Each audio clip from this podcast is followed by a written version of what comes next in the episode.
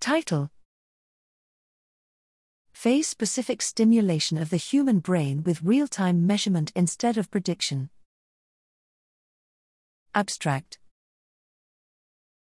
Background The responsiveness of the human brain to external input fluctuates. Timing the external perturbation with regard to the oscillatory brain state may improve the intended stimulation effects. However, current brain state dependent interventions targeting phases of the oscillatory cycle need to apply prediction algorithms to compensate for latencies between measurement and stimulation, and are therefore imprecise.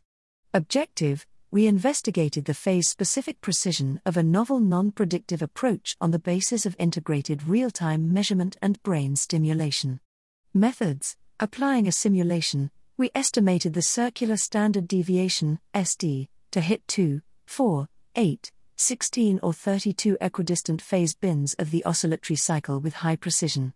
Furthermore, we used electroencephalography triggered transcranial magnetic stimulation in healthy subjects to empirically determine the precision of hitting the targeted phase of the oscillatory cycle for 10 different frequencies from 4 Hz to 40 Hz using our approach.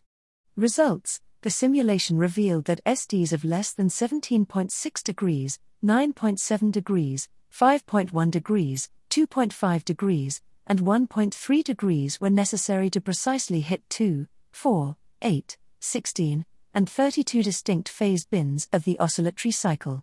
By completing measurement, signal processing, and stimulation with a round time of 1 millisecond, our empirical approach achieved SDs of 0.4 degrees at 4 Hz to 4.3 degrees at 40 Hz.